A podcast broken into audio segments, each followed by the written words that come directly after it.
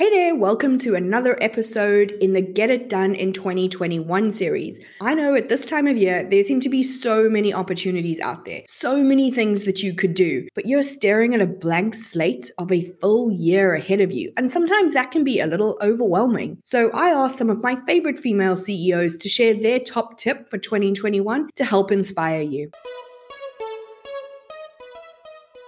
Welcome to Coffee and Converse. I'm Diane, and this is a show for lifestyle entrepreneurs, those people building a business to support their life instead of living to build a business. If this is you, stick around for strategies on doing business more efficiently, with more ease, and in a way that feels oh so good to you. Welcome to another episode in the Get It Done in 2021 series. Before I hand over to this episode's entrepreneurs, I wanted to remind you that as you're listening to all the tips and strategies over these few weeks, if you begin to feel overwhelmed, you can always go to dianemayor.com forward slash score, answer a couple of questions, and get an instant report on where your business needs some attention. Then pick and choose the tips and strategies you're going to use to match those areas. Now, over to this week's guest. This is Laura Belgray, creator of Talking Shrimp and TalkingShrimp.com, and the writer of the only emails anybody opens or reads anymore. That may sound like hyperbole, and it kind of is because you also can be the writer of the only emails anybody opens and reads anymore. My number one tip for you is to double down on email. Double down on your efforts, double down on your frequency, make them consistent who knows what's going to happen with these other platforms? With Facebook, that could go to holy hell. Um, Instagram, Twitter, any of that, that is rented land. Your email list is your gold. That is the one thing that you own. And people are going to continue looking at their emails. I guarantee it. So put your efforts there and double up your frequency. When I switched from writing once a week to three times a week, and that's tripled. But I doubled the income that I was making from those emails, from the products that I was selling in those emails, and in general, more than doubled, multiplied my revenue for the year because my email game was so strong. Hi, I'm Ruth Kudzi. I'm a coach trainer and a business mindset and energy coach. And my top tip for 2021 is to get super clear on what you want to do. As you've heard in my intro, I wear many hats, and I've realized during 2020 that the best way to move forward is to really dial down and focus on who you want to be long term and how you want to step into that person. So for me, that's meant really amplifying all of the work that I'm doing on my coach training and making that the focus for my business in the short term. So that means, well, probably the short, medium term. So that means that I am doing all of my activity is around becoming known as the go to coach trainer. And then that builds every other area of my business. So, what I would say to you for 2021, think of the one thing think of your mastery goal and what you want to be known for and then look at the steps that you can take to accomplish that and become that person it's about really focusing down so you can get the results that you want Hi, I'm Tracy Stanger. I'm an anti hustle business coach for moms, specializing in trimming your to do list to just the most impactful tasks so that you can make more money in less time with less stress and spend more time changing the world the way you're meant to do.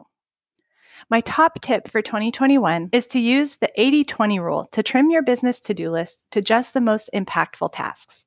The 80 20 rule says that 80% of your results are coming from only 20% of your effort, which also means that 80% of your effort is only getting you 20% of your results. That means that if you're doing five tasks, only one of them is really getting you most of your results. And those other four tasks are giving you just an extra 20% push. So you could not do those four tasks and still get just about the same results. For example, if you use five different social media platforms like Instagram, Facebook, YouTube, Pinterest, and LinkedIn, you're probably getting 80% of your community leads and sales from only one of them. And that one probably takes the least of your effort because it's more fun for you or just you're better at it. So, my tip is to keep an eye out for those 80% tasks, the ones that are super easy for you, feel great, and get you 80% of your results. So, you can skip doing the four out of five tasks that are only getting you 20% of your results. You'll see as much or more progress while only spending 20% as much time and energy.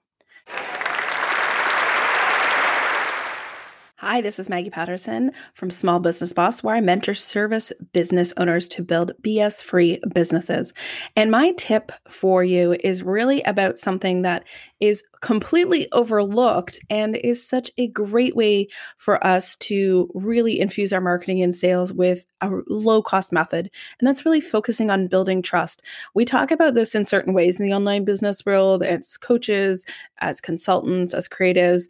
And I really think we overlook a big part of the puzzle because trust has shifted so much in the last couple of years. It is in short supply. Marketing studies really show that customers have higher expectations for brands and they have lower levels of trust. So if we can create trust with our clients or potential clients, we are really um, we are really creating a competitive advantage.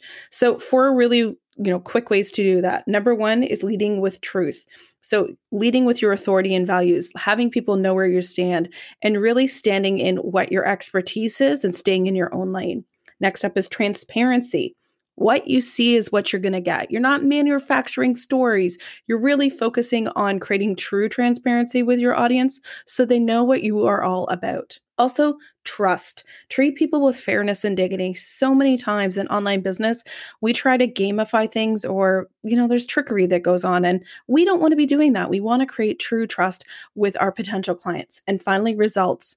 Do what you say you're going to do. Own those results and be clear about what you can and cannot do for your customers and clients.